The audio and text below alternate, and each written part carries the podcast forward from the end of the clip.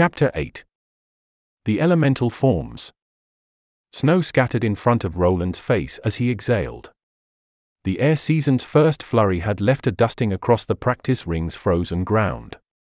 He laid there for a moment longer than necessary. The icy dirt against his jaw dulled the pain from the blow that had sent him reeling to the ground a moment earlier. It's not that you're too slow, Bastina said. His mother's next lesson set ready for delivery, and he hadn't even peeled himself off the ground yet. Well, he is, his sister cut in. Anya, Valdar spoke his daughter's name in a reprimanding tone that brought everything into silence. Bastina waited until Roland pushed himself off the ground. You may be slow compared to a fused, but that isn't why your sister landed the blow. He spat blood onto the dirty snow before running a tongue across his teeth, ensuring none had vacated his jaw with his sister's attack. She hadn't even pulled the blow that time. He glanced up at his opponent. Anya paced at the far side of the ring like a mountain stalker, eager to pounce for the kill. A series of wooden posts encircled them within the confines of the forest. Luckily, the practice ring was a good walk outside the village. This left only his family to witness the constant beatings he received during these sessions. His mother continued in a patient tone, You simply chose the wrong combination of forms. Tell me, why did you shift into the tangled vines? He got to one knee, picking his attack off the ground beside him, but he couldn't find where his wooden talon had gone off to. I did it because Anya is so fast. She's fused for the mother's sake. I figured my crossing blades would help catch her next attack. Bastina sighed. With a quick-handed outsider, that form would have worked, but a fused speed is more than just quickness of hand. A nature form in that instant was too rigid, leaving you exposed. You need to know your opponent and be able to anticipate their next move. And as your mastery of the Kudahn grows, you will do more than anticipate that move, but you will learn to dictate it. A wooden handle hovered in front of Roland's face. His mother held out his missing talon, or a poor replica of the hand axe he used for sparring sessions. It was a far closer representation of his own improperly forged version, with a nub instead of a long curving pick and a dull axe blade. He met her amber eyes as he accepted it, not finding a bit of sympathy in them. Rising to his feet, he muttered, Great, now that I've learned every form and potential transition, all I have to do next is see the future, then I'll somehow begin controlling it. Roland, Valdar used the same tone from before. Roland shook his head. I'm sorry, I just don't understand how I am supposed to do that. Despite his remark, his mother remained a portrait of patience. It takes time, but one day you'll master it. The Kudahn is traditionally taught to those who return as fused for many reasons. When you fuse with your future companion, you will not only have its essence inside you, but you'll have the essence of every elemental stone used in the binding pendant. That is why the forms are grouped into families that are named after each of the elemental seasons as well as for the essence of a mountain heart. He stretched, feeling his latest collection of bruises report in from all over his body. Then why teach me the forms now before I've even gone on the trials? I've never asked before because I wanted to learn, but now that you've made being fused a necessity to mastering the forms, I can't help but wonder why. Bastina sighed before glancing to Valdar. It was almost like she didn't know the answer, but Roland figured she simply needed the support to get through to him. She might exude patience, but perhaps on the inside it was running thin. Valdar entered the ring from where he had been watching. When you fuse, you will carry the essence from the stones used with you forever. That isn't just the essence of life and the four seasons, it is the essence of gods. It will help not only tie you to the seasons of the gods and their creatures on Hueron, but to the elemental sources themselves. You must build a foundation for that connection as soon as you are able. This will strengthen action without thought. Roland shook his head.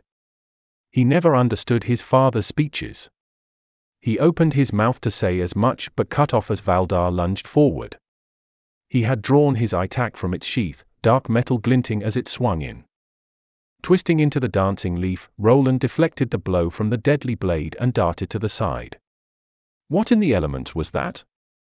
Valdar's stern face held no emotion as he asked, What stone serves as the foundation for the others? His eyes flicked to the side before jerking his head. Roland had just enough time to adopt a new form to repel a pair of attacks from his mother. He danced back, raising his wooden blades, wondering if his parents had become possessed by the shadow. What stone is your foundation? his father repeated. This time Anya attacked.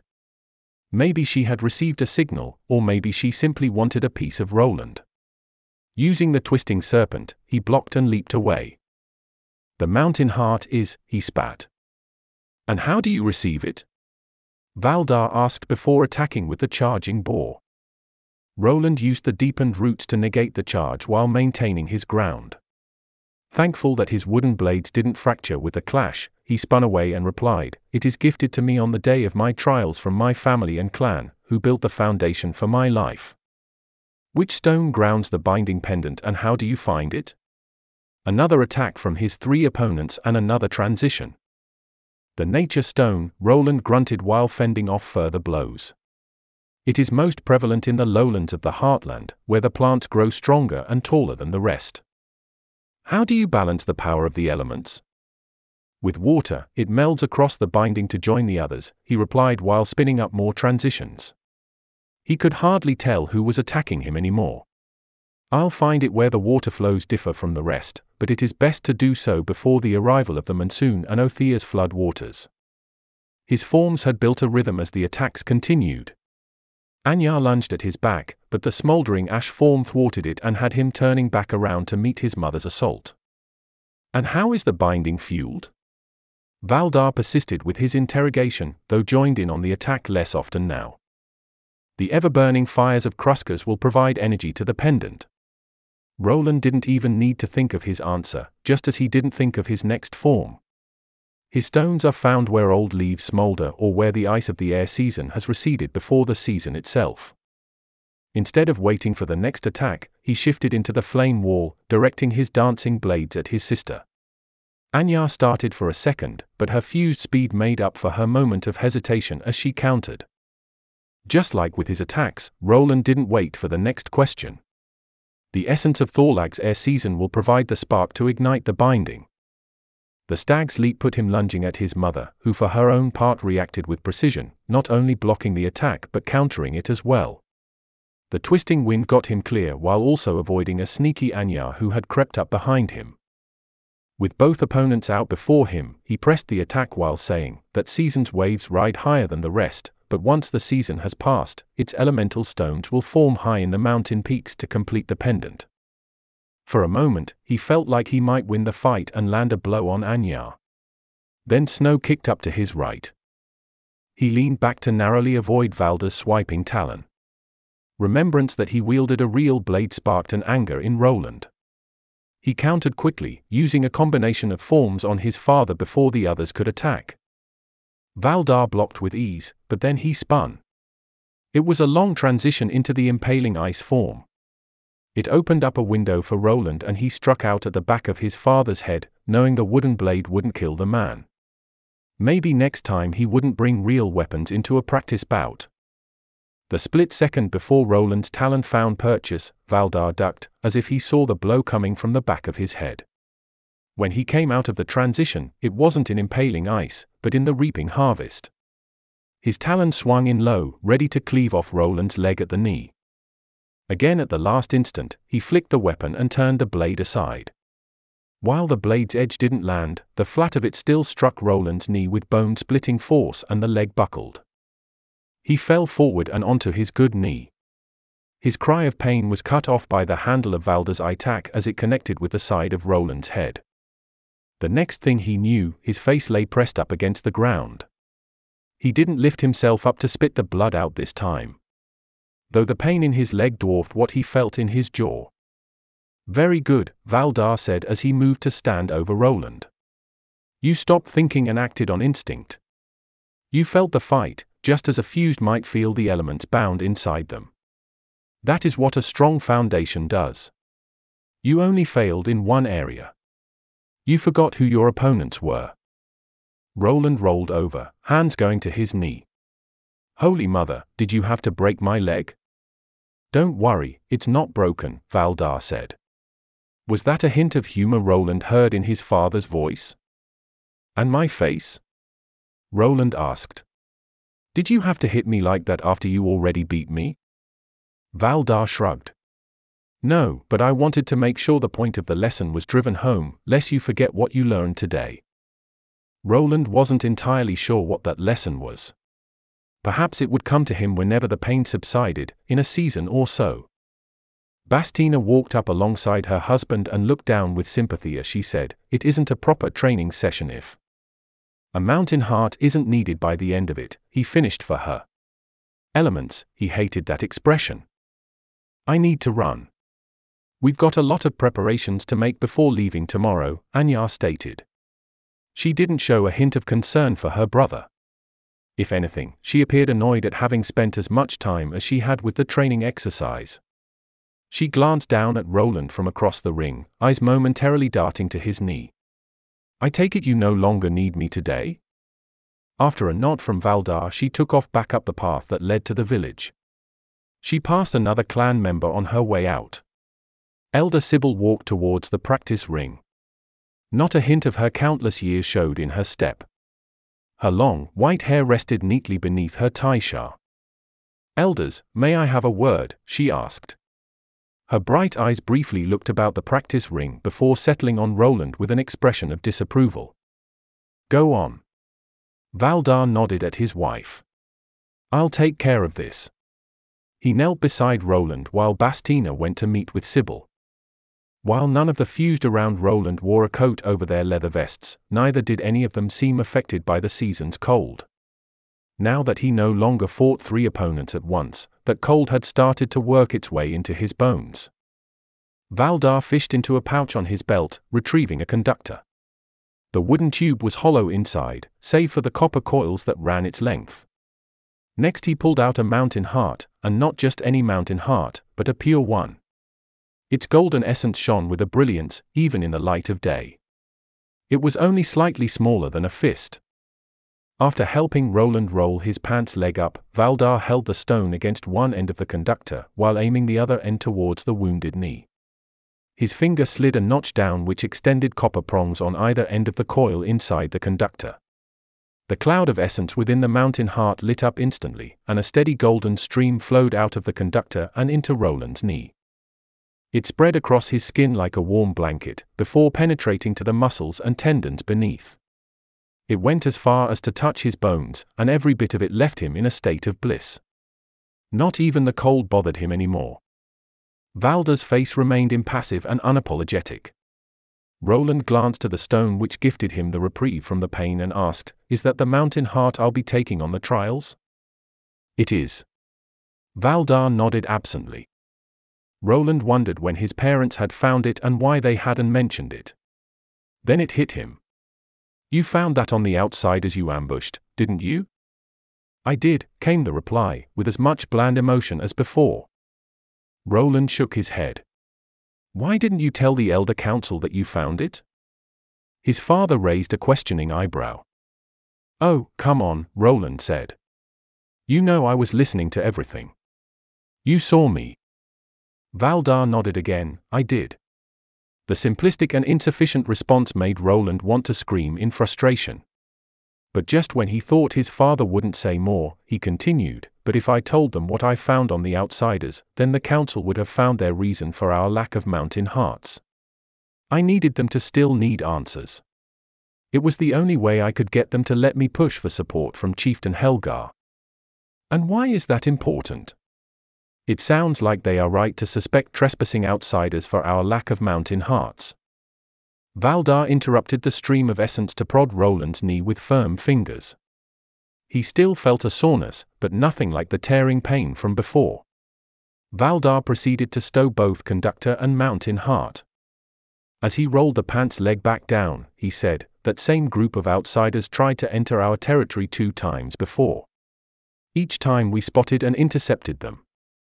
It's the same for every incursion. Plus, I have an old contact among the Gastolian merchants. They report a slow but steady stream of mountain hearts in the black markets of Runeport. Even if the stray outsider slipped our notice all the way into the upper reaches of the inner rim, it wouldn't account for what is rumored to make it off our mountains. And so you suspect our own tribe and clansmen are doing it? Valdar took on a long, distant expression but didn't respond. He didn't need to. The silence confirmed it for Roland. And that woman you let go? Roland asked. Why do that and report all the outsiders as slain? His father's lip twitched up in a faint smile. Sometimes it's best to tell people what they need to hear. Besides, it wasn't me who let her go, that was you. Roland frowned in response, but before he could say more, they were interrupted by a fuming Bastina. Elder Sybil was already well up the trail en route to the village. Every ounce of his mother's once implacable patience had burned away, and the anger which had done it now lay squarely focused on him. There's been an issue at the springs, she said, failing to force calmness into her tone. Silence reigned. His gut clenched, and he suspected that his father might need to pull out that mountain heart and conduct her one more time before leaving the practice ring. As the moment drug out, she eventually continued, apparently someone thought it a good idea to turn one of the spring-fed pools into a hot spring. The water had grown so hot, only a few strongback was capable of entering it to retrieve the two fire stones which had caused the incident, and that fused only barely managed it. Roland offered his best look of confusion. It almost crumbled when he glanced over to see his father staring back at him with raised brows and lips supporting a humorous expression. Upon returning to his mother, Roland said, This sounds like council business. Maybe I should go. He started to rise, but a boot from his mother pushed back down on his chest, sending him reeling to the frozen ground again. People are talking, she stated, wondering who could have been so stupid as to try such a stunt. No full member of the tribe, that's for sure. Fused or unfused, they all know the power of elemental stones better than that. A youth then, one old enough to have an idea of how the elements work, while also of an age to go ranging outside the village where they could acquire the stones. He opened his mouth to protest but couldn't think of the right words to deflect suspicion without implicating Sasha. Bastina's face widened. Oh, Roland, you idiot. I told Elder Sybil you couldn't be so dense. What were you thinking? He couldn't help himself before blurting, I wasn't. I, she cut him off before he could stammer an excuse. Why? What were you trying to do? She drifted off, then her eyes bulged. Tell me it was just you. Tell me Sasha wasn't involved. His lips parted, but he hesitated. For some reason he looked to his father for support. To his surprise, Valdar's brows had raised even higher and his grin threatened to split his face open. Turning back to his mother, Roland said, Sasha wasn't involved. It came out more as a request offered in prayer. Bastina threw her arms up in the air. Holy Mother! We drink that water, Roland. She walked off to make a circle and he sprang to his feet. It wasn't like that, he said, eager to build a defense. It was just an experiment. She rounded on him, jabbing a finger in his direction. Oh, I bet it was an experiment all right. No, it wasn't like that, he offered. You better pray to the mother it was nothing like that, she replied. He found himself speechless. Everything that came out of his mouth only dug a deeper hole. His father casually rubbed a hand over his face, failing to conceal suppressed laughter. Bastina turned on her husband. This isn't funny. His face immediately straightened, returning to its usual sternness. No, it isn't. Roland, this is an embarrassment. Just shut up. You aren't helping, she barked. Valdar nodded in eager agreement and remained silent. Everyone did. The uncomfortable situation only grew more so as the moment drug on. Bastina's heaving chest slowly calmed, and eventually Roland ventured, So, what now? She sighed and threw up a hand in a helpless gesture. Luckily, you two are leaving in the morning for Wurton. That will delay things a bit, and maybe by the time you return from the trials, everyone will have forgotten about this little mess. Roland almost nodded in agreement but caught himself. His mother pointed a finger at him again, You've put us in a bad spot. I suggest that you steer clear of her from here on.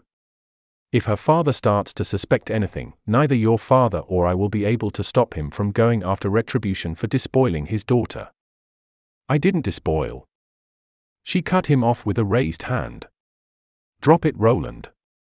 I'm afraid you may be forced to tie in a marriage braid far sooner than you ever thought possible. She turned and headed back up the path to the village. Valdar only nodded in silent agreement before following. Roland sighed, and his whole body deflated. It felt like he just had the elements beaten out of him, and in more ways than his sparring session had done. It'll get better when I fuse, he told himself. Maybe then he could find the freedom to do as he wished. Though part of him knew that would never fully be the case. He might rid himself the burden of being a youth, but he'd always be subject to his clan and his tribe.